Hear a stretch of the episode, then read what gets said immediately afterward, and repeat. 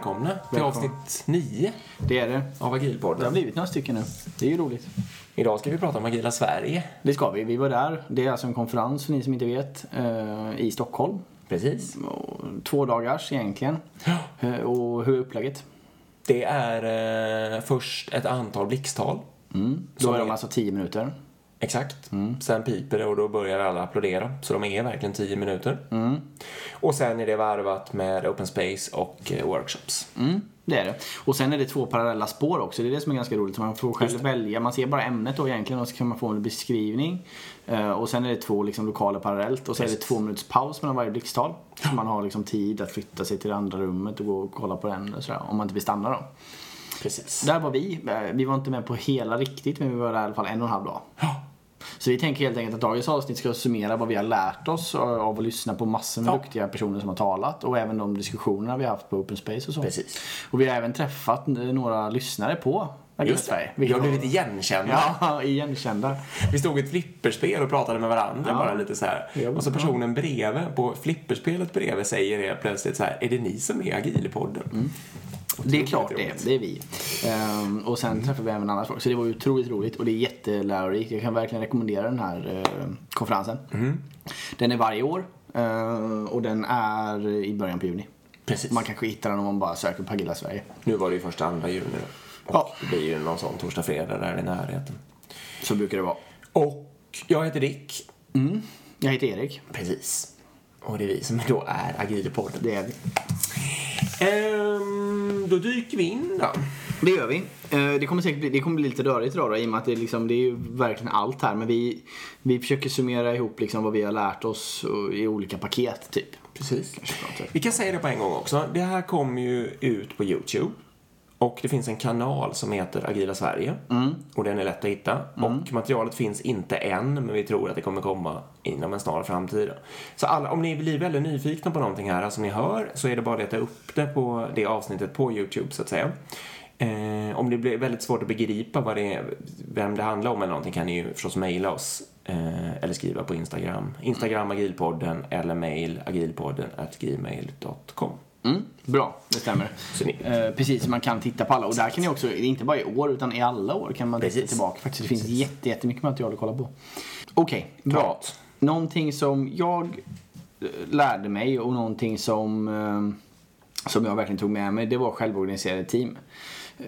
Det låter självklart, det låter som någonting som alla borde göra eh, och så vidare. Men, men jag, inte, vi har inte gjort det fullt ut i min organisation. verkligen Utan men vi har däremot touchat på det och teamen har fått med och bestämma och sådär men det, det är inte fullt ut.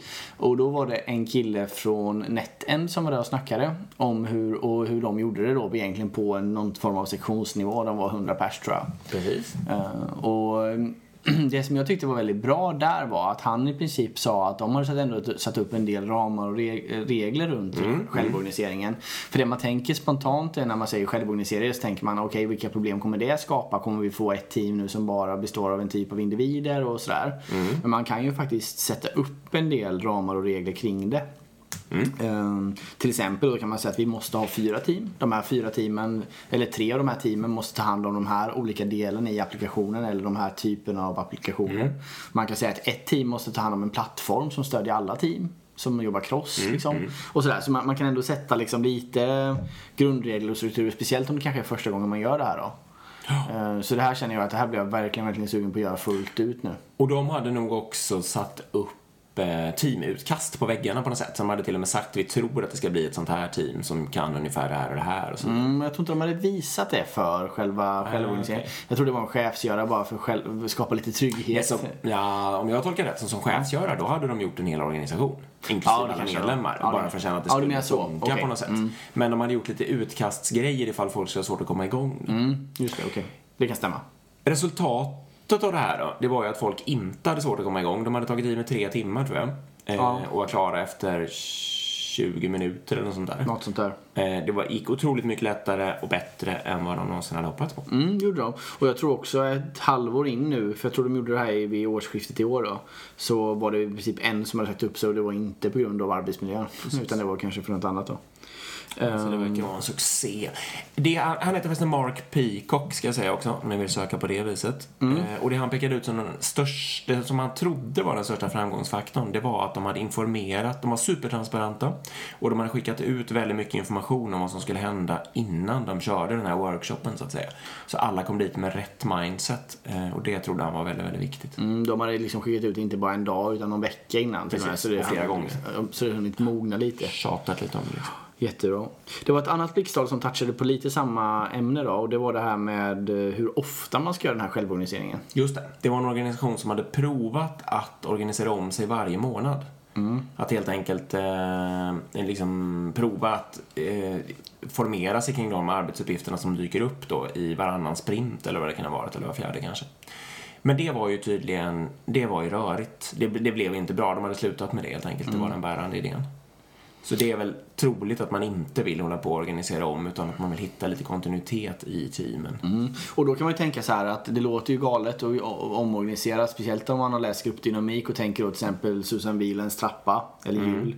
Just i att, um, man, men vänta nu, om vi hela tiden bryter upp gruppen så kommer man ju hela tiden gå tillbaka till stadie 1 och alla kommer vidare. Men, men det finns också en idé med det där och det är ju liksom att det tar otroligt mycket energi att komma igenom fas 2 och 3. Uh, och om man istället hoppar över det och satsar på att nej, men de här teamen ska alltid vara i fas 1 istället. Så har man faktiskt en större effektivitet i fas Det är 1 sant. än vad man har i fas 2. Det är sant. Så det finns faktiskt en teoretisk liksom, tjusning i Styrka att, det. i, att göra omorganisering hela tiden. Och det är det. Så det kan man ju fundera på. Ehm, Det var ju någon annan som tog upp här att eh, man blir 25 Stefan Norinder var det, man blir 25% mer effektiv ifall man känner varandra. Eh, därför att det skapar helt enkelt en trygghet och att det går åt mindre energi till att oroa sig på något sätt. Det fanns vetenskap, alltså forskning som visade det. Och det kan ju hända att man får ut den effekten bättre om man faktiskt på riktigt eh, låter teamen vara, leva över längre tid och inte håller på att göra om dem hela tiden. Det var något mer. Jo, du har jag för mig varit, tyckte det var en bra där. De hade gett, när de gjorde den här, eh, nu är jag tillbaka på Mark Peacock, när de gjorde den här um, organisera, självorganiseringsövningen, då pekade de tydligt ut att prioriteringen var företaget, teamen, individen i den ordningen. Jag gillade det. Ja, men jag vet inte varför. Jag, jag, jag är verkligen emot struktur. Men, men just, det, just det där tyckte jag gav rätt struktur. För, för det blir lite det, det spontana. Om man ska sätta på sig så här eh, negativ hatt och bara Ja, fundera på ja. liksom, vad finns det för nackdelar med att göra det här. Så tänker man ju direkt att okej, nu kommer de som är duktiga springa till de andra som är duktiga. Och så kommer de som är dåliga inte få något att vara med ungefär. Som man väljer i fotbollslag liksom. Att den som är vald sist är också den som är sämst och sådär. Ehm, Men just en sån gör ju att man ändå kan liksom, okej, okay, zooma tillbaka och känna en trygghet i att ja, faktiskt vi är här för företagets bästa primärt liksom. Ehm, Så, så jag tyckte om den där prioriteringsordningen. Nej, men absolut. Jag hade nog, eh, jag hade nog inte sagt pri, utan jag hade nog sagt att, eh, att alla skulle ta ansvar för att balansera intressena mellan de här tre intressegrupperna på något sätt. Men det är nog ingen... Jag kan hålla med, jag förstår hur du tänker. Mm. Men på något sätt ha med, ha med de tre faktorerna tror jag är viktigt in.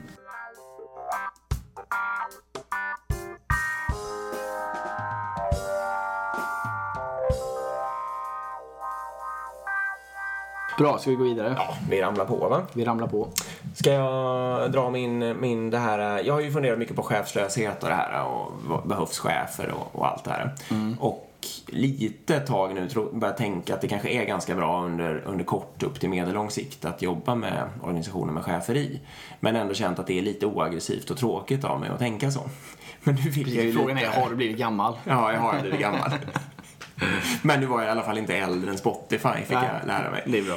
Precis. Så att eh, det var någon där från Spotify som pratade om att de hade provat det här med chefslösa, eller mer chefslösa organisationer, att det faktiskt hade krånglat ganska Framförallt mycket. mellanchefer va? Var det de Ja. hade haft fokus på att ta bort då? Precis. Ehm, Eh, Viktor Sessan heter han ja. Eh, och, och, och det, liksom, de hade en ganska stark chefskultur innan. Det här pratade vi om med Pia-Mia också. Att om, att om man ska lyckas med chefslöst då är det troligtvis därför att man bygger det så från början. Ja. Så att jag, min känsla är väl just nu att har man en organisation med en chefskultur i så fortsätt med det.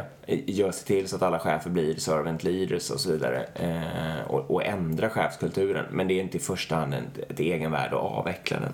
Det var nog min slutsats faktiskt. Nej. Sen kan man ju krävas ersättning, något som vi var inne på lite men också när vi pratar agil HR. att okej, okay, om man ska få en, en fart på en agil transformation så är det kanske agila chefer som behövs. Ja. Eh, så. Men jag håller med dig. Eh, inte det, att ha en traditionell organisation med chefhierarki idag och göra den chefslös tror jag kräver otroligt mycket energi och jag har inte sett någon som lyckats. Nej, så det är troligtvis ovärt. Faktiskt. Antagligen just nu. Bättre att lägga energi på annat. Mm. Så det var ju en bra lärdom. Det får ju oss osökt över på vad, vad man inte behöver chefer till. Vilken radioövergång. Eller hur? till exempel ja. rekrytering. Ja, Nordea var där från Göteborg. Otroligt mm. intressant. Ehm, de hade faktiskt gjort det nästan fullt ut och lagt rekryteringen mm. på teamen. Så teamen skrev annonsen, teamen gjorde intervju, första intervjun och första gallringen. Sen hade de, de individerna blev ivägskickade till någon form av HR eller rekryteringsfunktion som gjorde några tester och sånt då. Men resultaten kom tillbaka eh, och det fick teamen då också ta del av och sen så fick teamen bestämma. Det enda som chefen fortfarande gjorde det var i princip skriva på anställningskontraktet. Ja, lite sådana saker. Eh, för det var lite så lagkrav liksom. Men, men annars har de lagt ner mycket på teamet. Eh, det de sa var ju att det är klart, kortsiktigt så konsumerar det här ju väldigt mycket tid. Mm. av teamen. Mm. Jag menar, och de gjorde också att hela teamet var med på alla intervjuer. Så mm. då var de liksom fem, sex stycken som kom. Och då sa de också, det som var en viktig lärdom där var att den som ska bli intervjuad är ehm, förberedd på att ett helt team kommer. Mm. För annars så, när man sitter i ett rum och så väntar man på att en intervjuare ska komma så kommer sex pers. Då kan mm. man bli lite såhär, lite läskigt, vad händer? Um, och de hade även också att man provar att jobba i, i teamet mm. en dag. Uh, som en aktivitet då, om teamet ville. Och, Otroligt intressant. Ja, det där är bra. Mm. Men det är rekrytering, absolut, lägg på teamen. Det, det jag, min spontana känsla är om jag ska gå hem till min egen organisation och göra det här så är det mer att jag kommer skicka lite mer färdiga kandidater in i teamen. Mm. Uh, alltså jag kan göra rensningen för mig får man in 35 CVn jag, jag, kan inte tycka att det är värdefullt för dem att rensa. Jag, jag kan ju missa och sådär, ja. absolut. Men, men det är bara, jag bara funderar på här, jag, jag vill göra det så icke-konsumerat. Men, men det blir upp till varje team. Men jag mm. tänker erbjuda mig själv som en service att mm. gallra och ja, ta fram kandidater. Så kan man säga. Om du ser dig själv som deltagande i det här arbetet så kan ju du säga att du tror dig vara bra på att rensa CVn. Ja, mm. och så jag kan erbjuda mig att testa ja. och sen kan de ju få utvärdera efteråt om jag gjorde rätt eller inte. Exakt. Och det kan, ja, det kan ju också hända att det sitter någon annan där och påstår sig vara ännu bättre. Ja. Då får man ödmjukhet. Då får man absolut absolut. Det var, jag vill inte lägga den enorma tiden som det kommer ta liksom. Eh, men långsiktigt så är det otroligt bra. Mm. De har också, de har, jag tror de har gjort tio rekryteringar nu så här. Eh, och flera av dem som var rekryterade det här sättet var också på konferensen. Mm. Och de hade otroligt positiv erfarenhet av det också. En sån här superfördel som man får är den här automatiska förankringen. Att man måste inte komma där med någon, någon ny humle eller humle som ingen liksom tror eller vet vem det är. Eller varför ska den här komma hit? Ska jag behöva ta min tid och lära upp den och så vidare? Alla de frågorna är ju borta redan. Exakt. Du slipper ha introduktionsplan. För det behöver inte vara en chef som kommer på måndag klockan åtta och tar emot det. Utan när de vandrar in där så kommer teamet. Oj, är du här? Vad härligt. Ja, äntligen. äntligen här? Ja, exakt. Vi, vi har längtat efter att få in din kunskap och få in dig.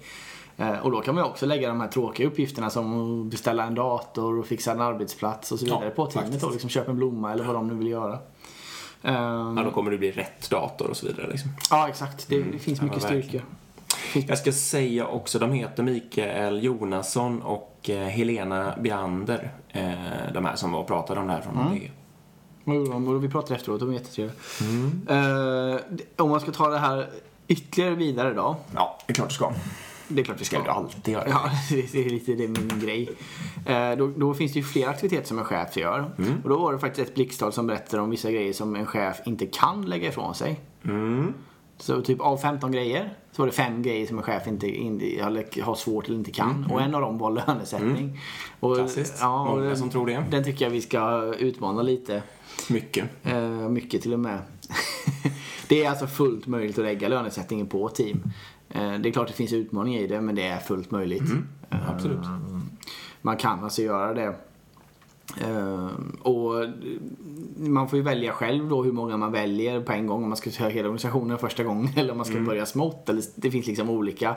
Men, men jag, jag, tycker inte man ska låsa sig för det för jag vet att det är möjligt att göra det. Fast man inte har kanske transparent lönesättning och sånt så går det ändå att genomföra. Mm. Du har provat? Jag har provat delvis ja. Precis. Eh, och det gav jätteroligt, eh, jättebra resultat. Och det blev inte all, ah, det första som folk säger när man eh, pratar om det här det är liksom att oj, men gav inte alla sig själva 20 000 kronor i, i ökning liksom? Nej, men det så vart det absolut inte. Nej, verkligen inte. För jag menar, de är inte dumma i huvudet liksom. Nej, det var ganska ansvarsfulla löner Ja, faktiskt. som kom ut exakt. De, måste, de förstår ju komplexiteten i det här också. Jag menar, varför skulle jag som chef vara bättre på att förstå komplexiteten i lönesättningen än, än de själva i teamet? Och där finns det ju mer grejer såklart som en chef gör som man kan då utmana. Jag menar utvecklingssamtal, det pratade du med PMI också om i Agil HR. Förhoppningsvis har man det kontinuerligt och varför ska det vara en, en hemlighet mellan anställd och chef? Nej, Utan det borde ju vara transparent och öppet i teamet och det- kanske är teamet själva som ska lösa sina egna utvecklingssamtal och så får de en budget Ja. för att göra det helt enkelt. Eller till och med tänka ut vad det behövs för budget. Ja. Nej, men det är ju också mer troligt att det är den kollegan bredvid som redan har en viss kunskap som vet hur man tillskansar sig den än att chefen kan sitta och proffstycka fram det. Ja. Liksom. Jag har hört att det finns en kurs. ja. precis. Nej. Ja. Kalle borta på andra avdelningen, han hade gått en kurs i det där. Ja, nej precis, det är bra. Vi ska inte raljera mer över det. Men, eh, och det finns säkert fler grejer. Det, det, vi, kommer, vi återkommer säkert längre fram till det. Eh, Det är ett ämne som, som jag tycker är spännande. Verkligen. Så fast man inte jobbar mot en chefsorganisation så finns det såklart massor med uppgifter som chefer gör i en internationell organisation som man kan lägga ner på teamen. Precis. Varför vi inte tror på chefslöst, det är ju lite för att det är mer för alla de här oförutsägbara, konstiga, alltså saker som ingen någonsin har tänkt på eh, och som lite ändrar grundförutsättningarna och sånt där. Lite det man behöver en chefsstruktur till. Eh, inte de här sakerna som teamen själva vet ska göras, och, alltså personlig utveckling eller lön eller sådana där saker. Det kan ju intelligenta människor lätt göra själv. Men det, det var intressant och det pratade vi om också lite på Agila Sverige. Vi går vidare.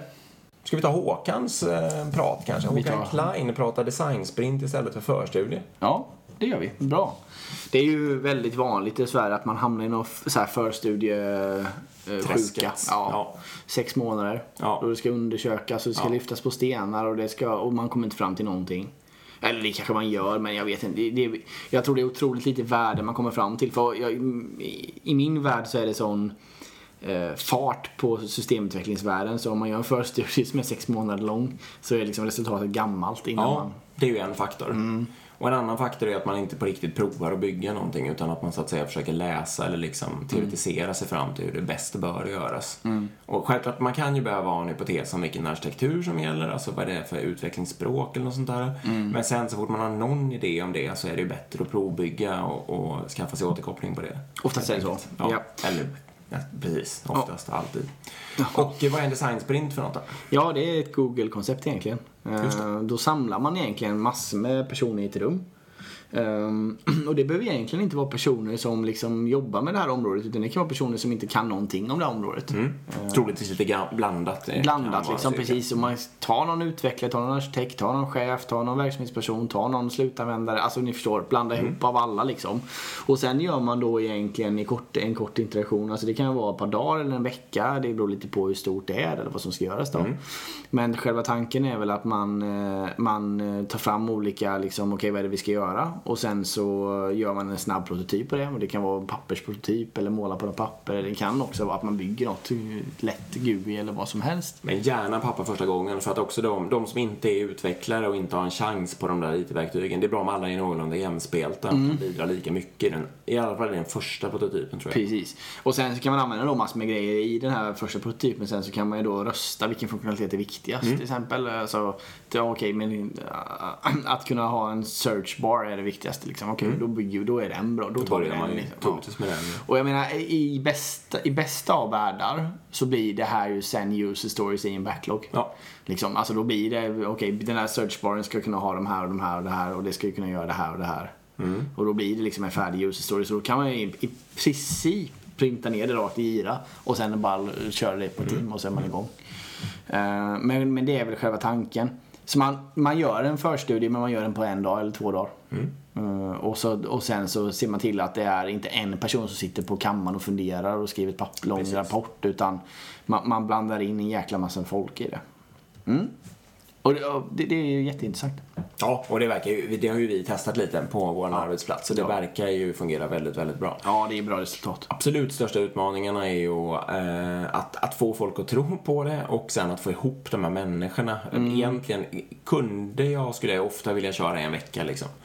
Eh, och det, då får jag ofta inte ihop det. Är ofta bättre då att gå ner till eh, bara en enda dag eller till och med en halv dag men verkligen få dit rätt människor. Göra det jättefort och enkelt heller än att inte göra det liksom. Nej, precis exakt. Nej, det är klart. För det, man vill ju helst göra det här i någon annan del av bygg... Alltså kanske på någon konferensanläggning eller sådär. Så man inte blir störd av vanliga arbetsuppgifter. Precis. Mm. Mm, betygssättningen då, ska vi ta den kanske? Det gör vi. Absolut. Eh, att utvärdera ledare underifrån. Mm. Det var Andreas Taell från King som pratade om det här. Och då eh, har de helt enkelt provat att låta hela organisationen utvärdera alla chefer, tror jag var. Mm. I rakt uppåtstigande led. Ja, Så man gör inga i sidan egentligen utan... just det. Man gör dem som, som man har som chef. Liksom.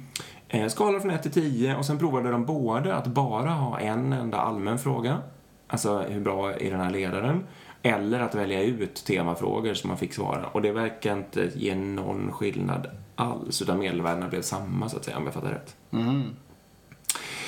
Sen jobbar de med att tagga resultaten och sen så försökte de samla de ledarna som har fått toppbetyg då och låta dem bli coacher och lära de andra. Eh, och även sortera ut de här taggarna, alltså vad, vad som är viktigt i ledarskap och vad som inte är viktigt då liksom. Otroligt bra. Ja, jag, jag har varit jättesugen på, jag håller på att planera för att göra det här i min organisation. Låta alla mina medarbetare eh, utvärdera alla chefer på samma sätt då. Det, Jag kommer bli utvärderad av alla liksom. Eh, men, men att eh, det blir det uppåtstigande led, precis som du sa. Det är klart, det finns ju en del eh, utmaningar med det här då. Det är ju att om inte chefer vill. Mm. För det kan ju vara så att man Vad gör man då, tycker ja, du? vad- ja, jag vet. vad gör man då? jag, bara, jag vet inte varför jag får med negativa hatten idag för. Men jag har det kan vara nyttigt att prova. Ja, ja, det är inte, så. Personlig utveckling. Ja. Eh, Men eh, det kan ju vara chefer som absolut inte vill detta. För, för det kräver ju ändå någon form av att, att liksom alla chefer sen samlas i ett rum och så smackar man upp resultat och säger det här är det det blev. Ja. Antar jag, för man vill inte hålla på och gömma det här för varandra. Nej, Ska någon, annars nej. skriva hemliga rapporter och dela ut och så får man sitta och läsa sin egen först. Vi skulle kunna göra, jag känner, vi, vi, vi kan göra en förstudie nu på det här, hur det skulle kunna gå. Ska vi göra det? Eller också provar Vi vi. kan, vi kan spendera sex månader nu och så gör vi en förstudie på om, om det är några chefer som skulle säga nej och vad händer då? Ja, nej men, men, men det finns ju en utmaning i det. Men det, jag tror det vore superbra. Jag tror man ska vara transparent med det hela vägen ner liksom. Alltså visa för allihopa hur det ligger till. Min tes är ju lite så här. Jag har ju provat att syna teamstrukturen till exempel i min organisation. Sådär lite på ett sånt sätt som skulle kunna uppfattas som negativt. Det var därför jag kom att tänka på det. Jag har helt enkelt mejlat alla och frågat vilket team hör du till. Och det skulle kunna uppfattas som att jag försöker kontrollera.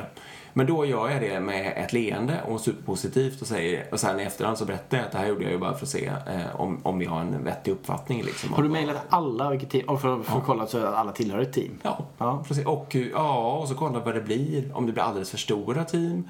Eh, och, eller om det blir massa enmans och tvåmans team. Tvåpersoners Mm. Har du summerat ihop det? Och så har jag summerat ihop det. Och du har gjort det? Ja. Har alla svarat? Nej, tyvärr fick jag kan- eller av ungefär 170 totalt och så kanske det var 110 eller något sånt där som svarade. Så det, det är inte, jag kan inte använda resultatet rakt av. Nej. Men jag såg ju att några team är ju för stora. Det är ju inte team då liksom. De är Nej. Mm. 15 och sådär. Eller i alla fall ett team. Eh, och sen var det väldigt många team som bara innehöll en och två människor. Men en- det var en del sådana team. Hej, Tim Lars. Hej, tillhör jag. jag heter. Lars. Några sådana.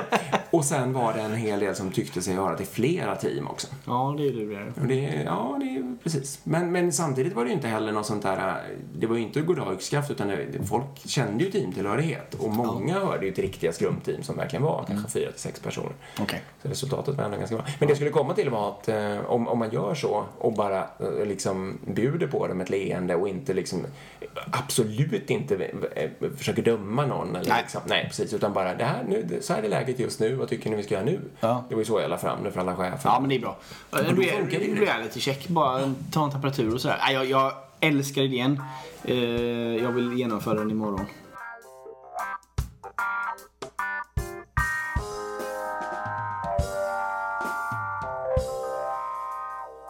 Ska vi gå vidare? Det gör vi. Trend, fler trender. Mm. Mobbeprogrammering är ju en trend. Där var vi på ett intressant. Jag tror både du och jag var på den faktiskt. Mm. Det har vi. Uh, mobbprogrammering är ju egentligen att man är fler än tre personer. För är det mindre än tre personer då kallas det helt enkelt parprogrammering. Eller XP då. Man är tre eller fler, ja, precis. Tre eller fler, ja.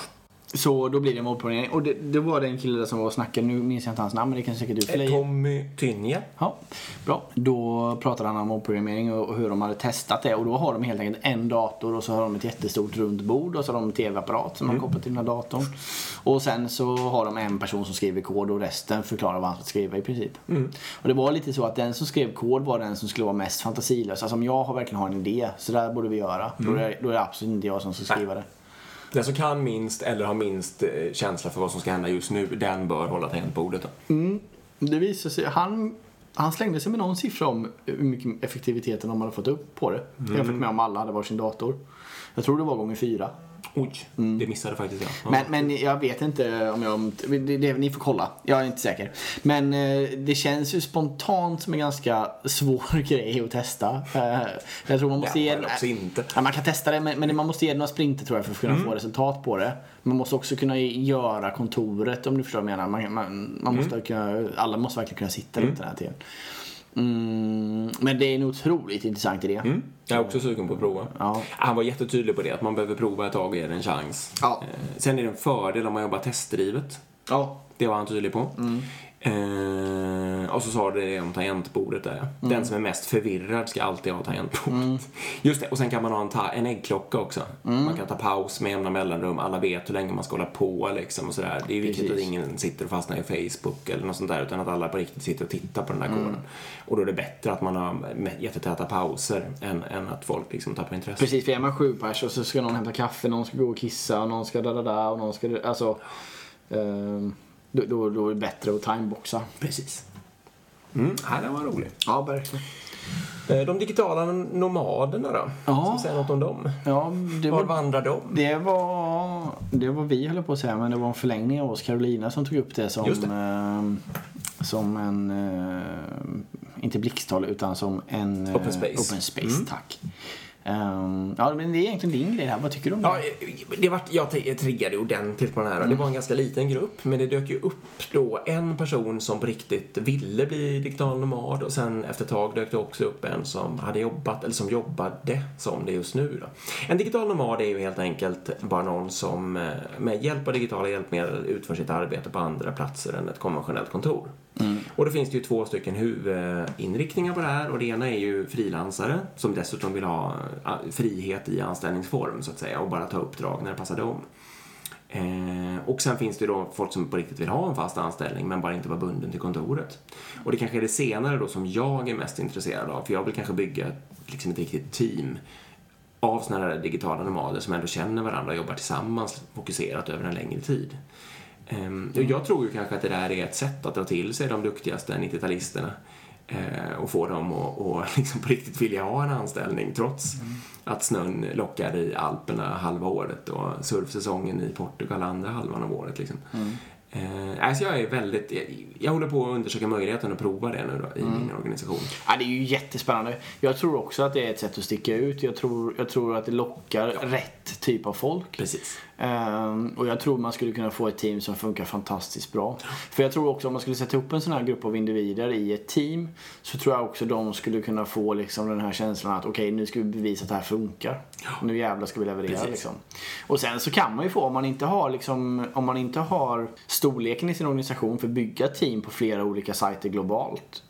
Så kan man ju också få fördelar tidszonsmässigt om folk bara random är ute och reser. För då sitter de helt plötsligt i Australien och så skiter sig någon natt och då är den online. Liksom. han eller hon vaken. Ja, så, så man kan faktiskt få det med lite tur så kan man bara få. Men det är jätteintressant att testa och se hur, hur funkar ett sånt uh, normalteam jämfört med eh, ett team som sitter uh, on-site. Och jag tänker då kanske alla måste ses först i en eller två månader och, och köra ihop sig och sen kanske man en eller två gånger om året så ses man också på kontoret så att säga i några veckor, några sprintar. Men i övrigt så är, är de fria att röra sig över världen. Vi berörde det där med teknik lite. Kan man slänga in då att man betalar 10 flygbiljetter om året? Och Ja, så? skulle man kunna göra. Eller någon, ja, vad som nu känns rimligt. Men Två hotellnätter. troligtvis sparar vi ju en del pengar då i, alltså om alla gjorde så här skulle det ju behövas mindre kontor och åtminstone de pengarna borde de ju kunna få och spendera på annat. Liksom. Ehm, jo, teknik. Att, om det här, behöver man ha bra internet var en fråga som dök upp ganska snabbt. Och den erfarenheten som dök upp på den här Open Space sa väl lite det då att om man eh, vill du hålla på med just mobbprogrammering, ja då måste man ha väldigt bra internet. Mm. Men om man däremot kan fördela arbetsuppgifterna eh, och, och sen bara höras liksom en eller två eller tre gånger per dag, då behöver man ju inte alls så bra internet. kan man sticka iväg och sen så kan man gå till något café och koppla upp sig och checka in kod. Helst Så- vill man, man vill ha korta feedbackloopar och så, Ja. så men, men en visst. Men troligtvis i verkligheten så kommer det ju bli en bland... Man kommer inte vilja ha människor som bara checkar ut och jobbar själva. Men man kan säkert tillåta några att göra det ibland. Ja. Men, men de måste också ha som huvudplatser. De måste ofta vara på platser med bra internet, så kan man säga. För att det ska funka. Men i övrigt kan man nog bara bära med sig sin utrustning och så. Jag träffade ett helt team nästan som, eh, som gjorde delvis det här. Eller det gjorde de inte, men de hade en individ i teamet som inte satt i Sverige och jobbade. Ja. Då hade de i och för sig suttit nästan tre år ihop i Sverige. Ja, det var länge. Och sen var det en person som ville flytta utomlands och istället då för att säga upp sig och skaffa ett nytt jobb så fick den personen möjlighet att flytta. Eh, och det de hade var väl lärdomarna var väl liksom att ja, de har in, effektivitetsmässigt så är det nog plus minus noll. Han skrev ju väldigt mycket mer kod när han satt hemma liksom. Eller på café och sånt. För han blev inte störd. Samtidigt så kräver det extra koordinering. De vet inte riktigt vad han alltid gör. Så det Nej. gör att de måste ha några extra möten om dagen som gör att alltså på slutändan så stod det liksom plus minus noll. Eh, Min tro är ju att jag ska låta... eh, Alltså jag ska eh, ha team med bara nomader i. Liksom, Jag ska inte ha blandade nej, på det nej, viset. jag förstår det. För att få den jämlikheten att alla får samma utmaningar och får förståelse för varandras utmaningar och så. liksom. Men man kan ju bara slänga in den att om ni har någon person som säger upp sig på grund av att de ska flytta till ett annat land eller sådär så kan man ju, man kan ju faktiskt överväga att låta den personen jobba kvar ändå och testa det. Precis.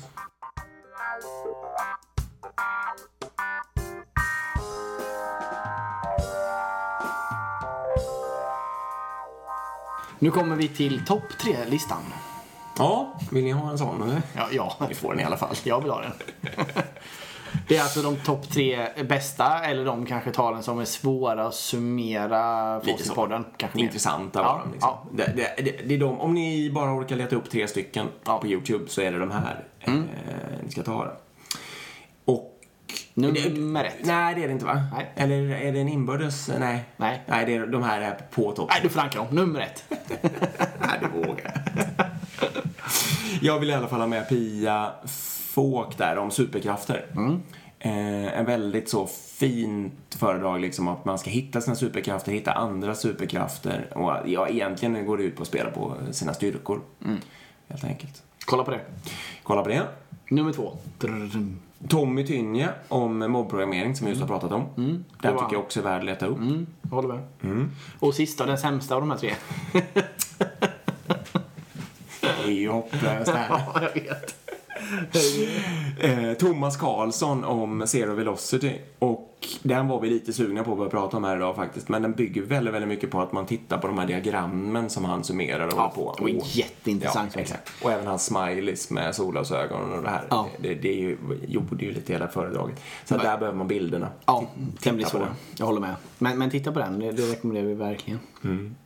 Det var väl i princip det vi lärde oss, eller? Ja, det är huvuddelarna av det vi har lärt oss, Huvuddelarna. Och som ni märker så har vi lärt oss supermycket. Så nästa år så är det bara att springa dit. Precis. Och berättelsen tar slut ganska fort, så köp så fort ni kan. Ja, vi kan för trogna lyssnare kan vi nog försöka och, och säga till där när datumen är satta och biljetterna är släppta. Det kan vi göra. Det kan vi göra. Om ni hänger kvar i ett år till. Om det finns då så vidare.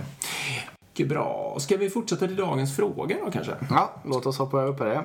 Då har vi fått in en, eh, en lyssnarfråga och det gör oss alltid lika glada, i alla fall Ja. mig.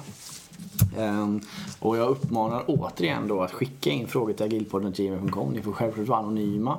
Ehm, det kan vara hur eh, avancerade, lätta eller dumma frågor som helst. Det finns liksom inga regler. Skriv in något bara.